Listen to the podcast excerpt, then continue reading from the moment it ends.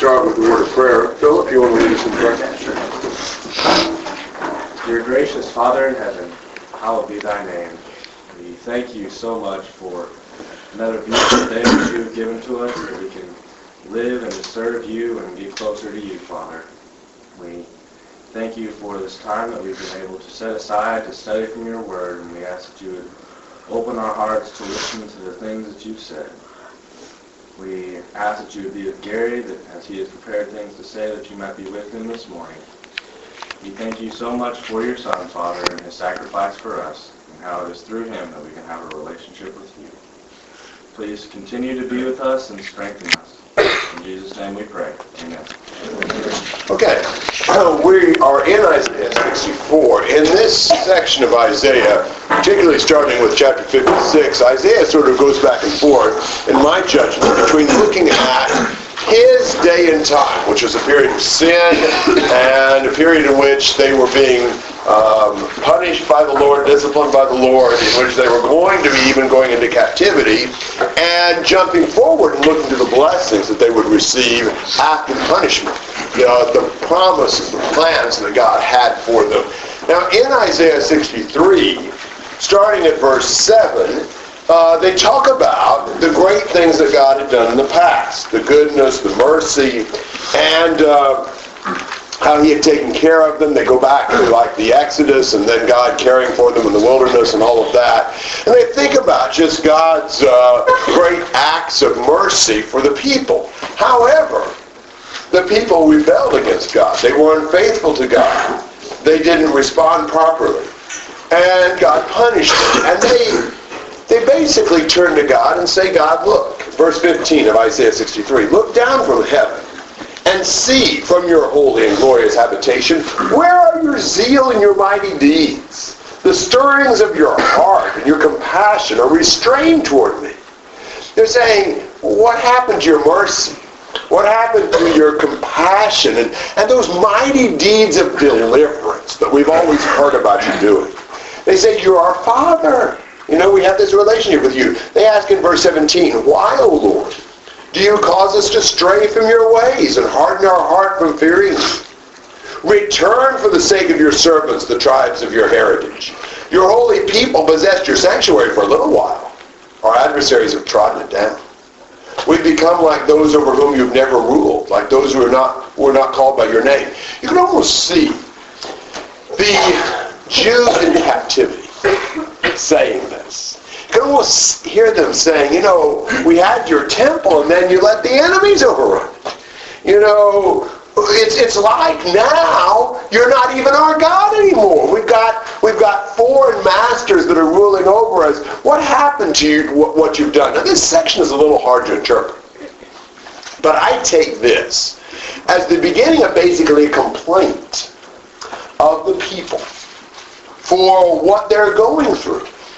And really kind of uh, a little frustrated that the Lord isn't really coming through for them like they've always heard about him doing in the past. I don't know if you've ever felt like that. Ever felt like, man, you know, I know, I, know, I read the Bible and I see all these great things God does and all his compassion and his deliverance and salvation, but, you know, look at what I'm going through. I don't see him acting now. I think that's kind of the context when we start 64. Now, you know, there is in this section a good bit of interpretation as to the tone to read this in. But that's the tone that I'm reading it in. Do you have any thoughts or comments before we start into 64? Okay? Would somebody read then chapter 64, verses uh, 1 through 3? Oh, that you would rend the heavens, that you would come down, that the mountains might shake at your presence. As fire burns brushwood, as fire causes water to boil, to make your name known to your adversaries, that the nations may tremble at your presence. When you did awesome things for which we did not look, you came down, the mountains shook at your presence. All right, so what are they longing for? Do it again.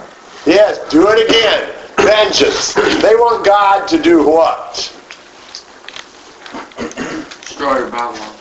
Start a revival, Destroy the enemy. Destroy the enemy. They want him to come down like he's done in the past. And when he comes down, what happens? The mountains shake. The mountains shake. It's like an earthquake. I mean, it just shakes up everything. They want God to do that again to deliver them.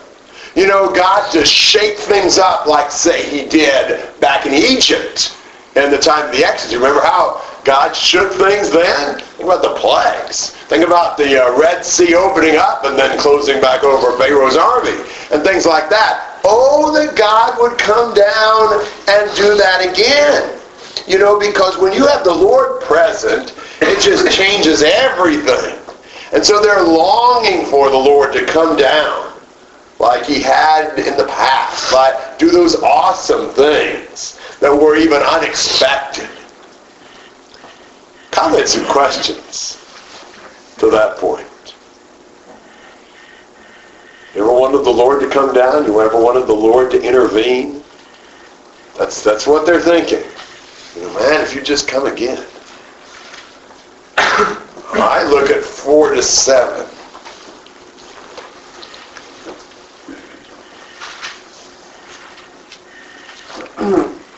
well, from days of old they have not heard or perceived by ear, nor has the eye seen a God besides you, who acts in behalf of the one who waits for him.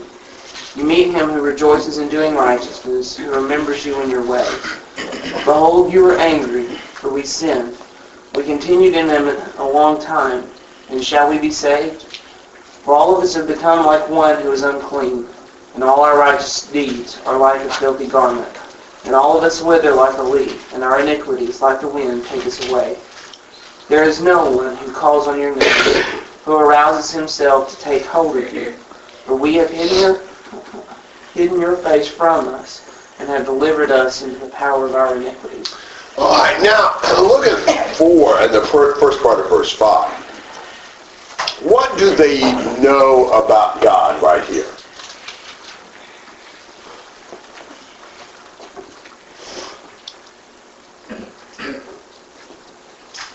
He responds to righteousness. Absolutely. Isn't that true? God is a God who acts in behalf of the one who waits for him. He meets him who rejoices in doing righteousness, who remembers you in your ways.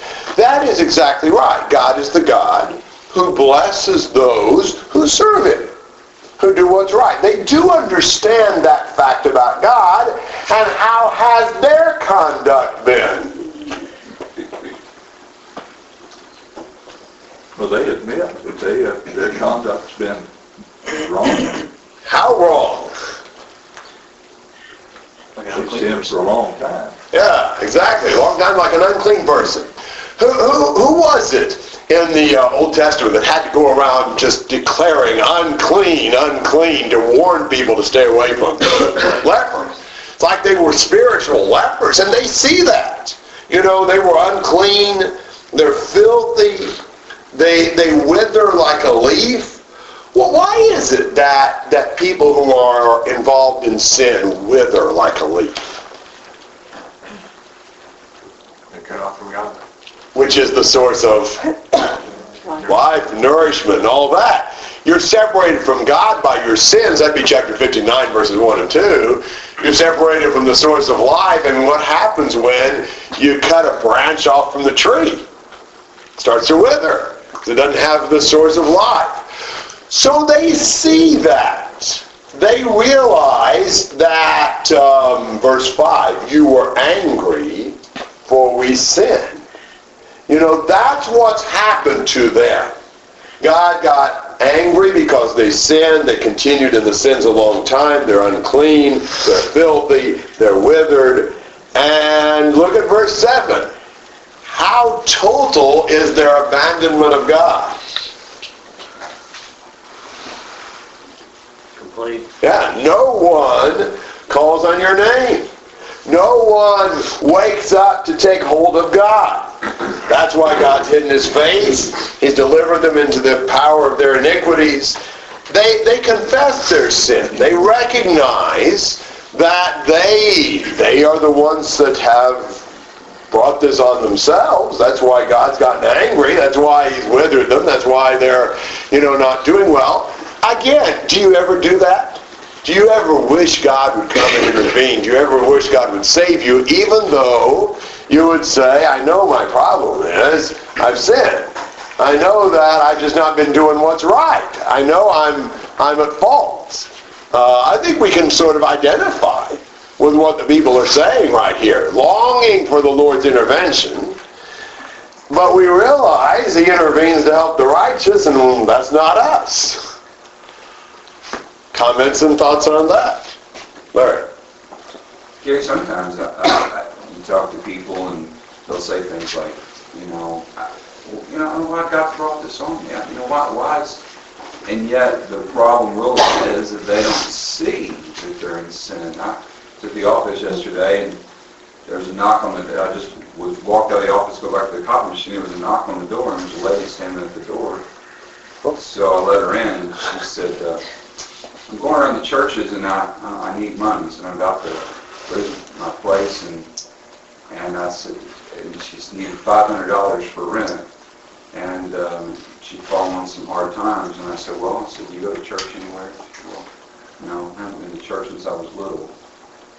You know, people are always wanting someone to bail them out of their, s- and again, I understand that some people do fall on hard times, but they want, they want physical deliverance when what they need is spiritual, and many times they just don't see the, the problem is deep.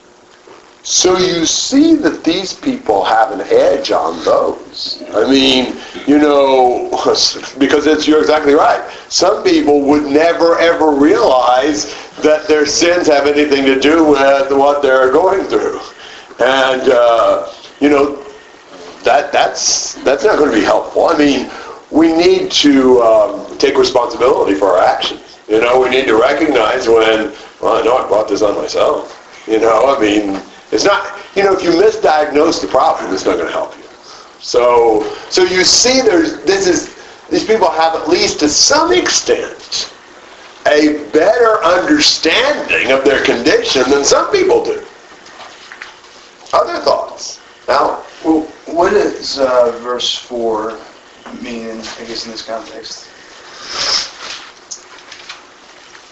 Well, I think they're saying that these people have not really been faithful to God.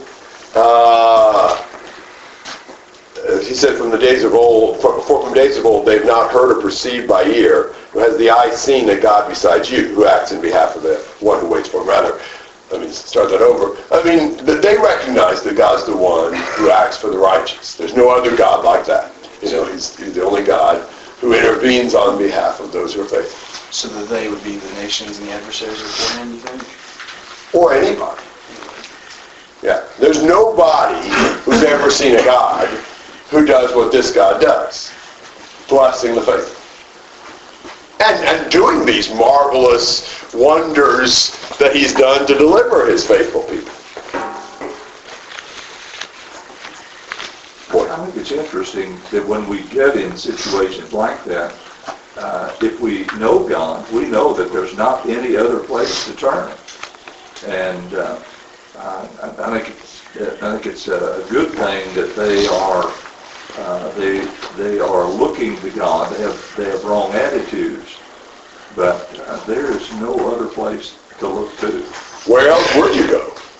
You know?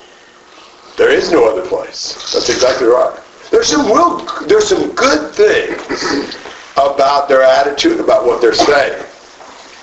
Not totally good, but there's some good things about it. They're, they're a step ahead of some people.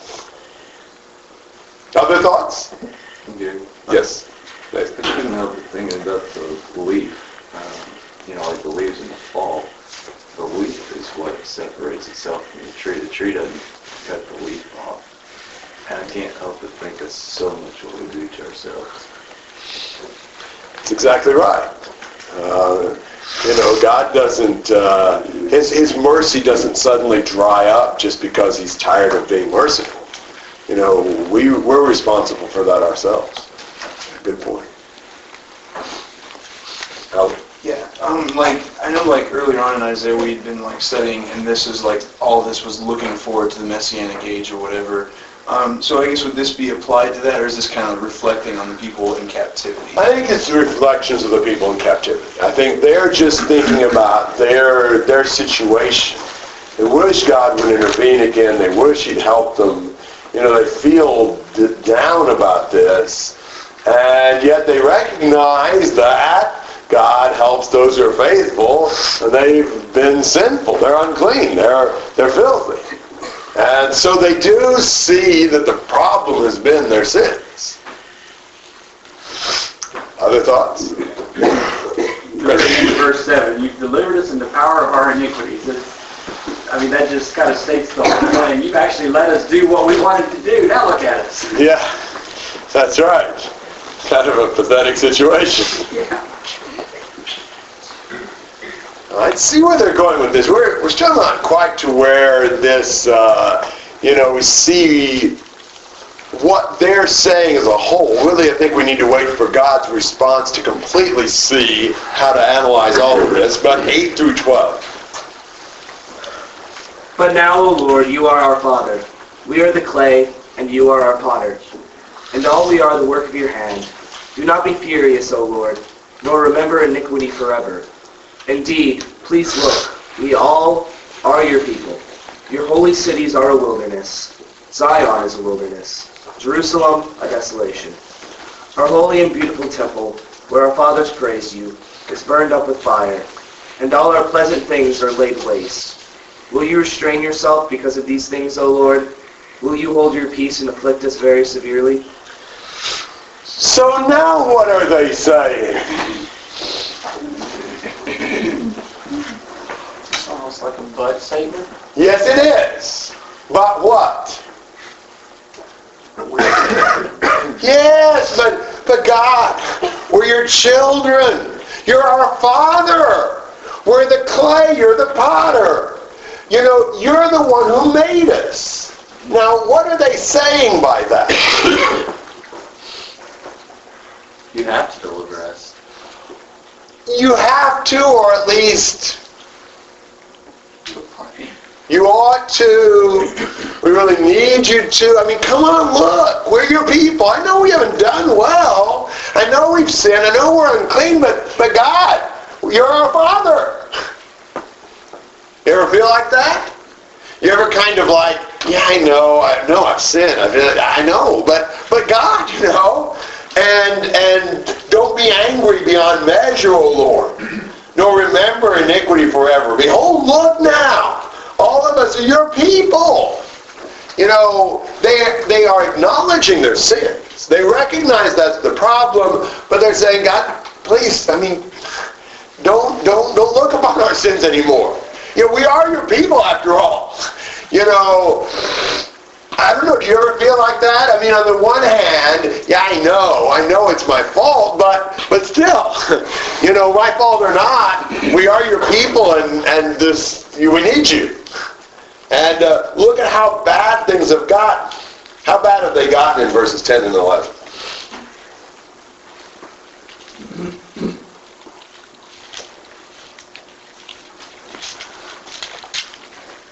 Wilderness and desolation. Doesn't look too good. I mean, after all, um, Jerusalem was not exactly supposed to be a desolation. It was a it was a major city. You know, this is not you know a, a state park preserve that's supposed to be kept as a wildlife area. You know, it's supposed to be uh, the city of God, and now it's just been turned into a wilderness, to a desolate area. What about what about our holy and beautiful house? What is their holy and beautiful house? The temple, and what's happened to it? burned up with fire. All our precious things have become a ruin. It's just really uh, sad. And and uh, they ask the question: Will you restrain yourself with these things, O Lord? Will you keep silent and afflict us beyond measure? Do you you know? What, what do you see their attitude as being here? My punishment's greater than I can bear. Yes, exactly. You know, this is, you know, enough already. You know, you, I mean, you've afflicted. You know, you're punished. Now, come on. We really need help now. Yes, Bob? I think perhaps sometimes we, we call out to God forgetting that He's the sovereign ruler and in, right- in His right hand is deliverance and in His left hand is judgment. And uh, we often think of it with our minds skewed, we're looking for what? What's in the right hand? We want deliverance. And uh, we're not thinking about what's due us. Yeah. Even though they've confessed that, we need to have hearts like David and say, search me, uh, deal to me what is coming to me, no matter what. Yeah, do we sometimes acknowledge our sins? We know the punishment's just, and yet still we feel like God still needs to deliver us. He still needs to save us. He still needs to forgive us. You know, we are, He is our Father. He is the Potter. And okay now, please, please intervene now. Go ahead and save us in spite of what we've done. You know, it's like, God, when you see how bad it's gotten, when you see how much we've been devastated, intervene. Will you keep silent and afflict us beyond measure? Maybe we sometimes feel like, yeah, I know we deserve some punishment, but maybe not this much. you know, maybe this has uh, gone a little too far. It seems to me like their attitude is, is, you know, somewhat doubtful in terms of, of their acknowledging their sin and yet not completely owning up to what the consequences ought to be. Thoughts and comments? Yes, Stacy. What would you say would be the correct attitude? Because they have some things right. Like they, they realize they've sinned, they realize they deserve punishment. How how should we come to the Lord with that when we realize we've sinned and we want so badly to have His forgiveness and His salvation? Good question. What would you, how would you change this to make it a better or right attitude? Take out verses 8 to 12 for starters. Yeah, okay, yeah. But what if you really do see you need salvation?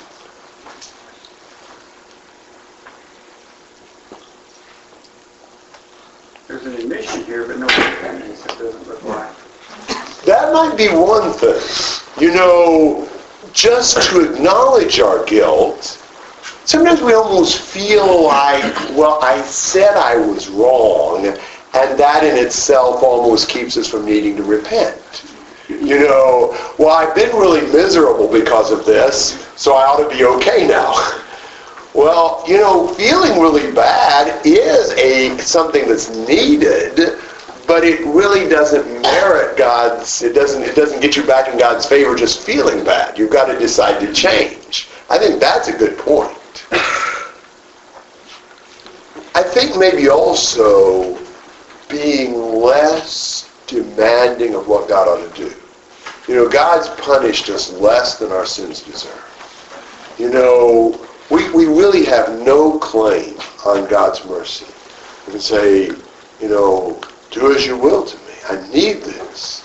I don't deserve it. Whatever you do to me, it's, you know, you, you can't do as bad as what I deserve. I think more of a recognition of, you know, God's will be done might be helpful as well. I don't know, what do you, what other things do you think? It's a really good question. Bob? Just, just when you read it over and over again, there's a, a tone of selfishness in their hearts. And that should, should not be there when you seek the, uh, seek the, the mercy of the Heavenly Father. Uh, it's almost like, you know, the holy city in the wilderness, and these are all your things, and almost a bartering, uh, a bantering uh, in a way. Uh, I think it's, they just haven't emptied themselves of, of, the, of, the, of their pride. And they just want, they just want the good things that God has to give them again. Yeah, good point. Whether they realize it or not, they're, they're ending up blaming God for this. I mean, when are you going to get over this? And, and uh, I, I realize that I've done wrong. When are you going to get over this? And, and so they're, that, they have a wrong attitude, like you say, about their demand, demands of God here. almost reminds me of children sometimes with their parents. That, okay, they'll say what they need to say, to try to, you know, get out of the problem, but then now, okay, now what you do, let me do this, you know, kind of like you realize it's not so much, you know, sincere repentance, it's more like, okay, I knew I had to say that, now will you give me what I want? Seth? Um, this might be a little bit of a tangent, but I'll, um, I feel like sometimes we use passages like for all have sinned and to, to, to make an excuse, well, yeah, I, I sin all the time, but that's because I'm human. Whereas we have other passages that tell us that we have absolutely everything we need, every tool we need to overcome each and every temptation. Whenever any temptation comes at us, we can overcome each and every single one of them individually. So we can't use an excuse, excuse like these people are saying, you know, we've sinned, but you're so good that you'll that you'll forgive us anyway. Yeah, and we've sinned, but verse 63:17, you cause us to stray from your ways. You harden our heart from fearing you. And uh, somewhere somewhere else, I don't remember where it was, it's kind of like that. It, it almost seems like they are partially blaming God for their sins. And sometimes we can say I've sinned, but we we take that away with the other hand. You know, yeah, I've sinned, but and by the time we get done, it doesn't sound like it's so bad, Logan. The biggest problem I've seen that has jumped out at me in this prayer is it's conditional repentance. Because they're saying, you know, we want to turn to you like like we're the potter or we're the clay and you're the potter. But at the same time, they're like, well, you need to deliver us. Well, and you know, even this clay and potter thing, that's a beautiful thing. You know, eh, we, we sing about that. And, and, you know, there'd be some senses in which you can really see that as being a, a great way to look at it.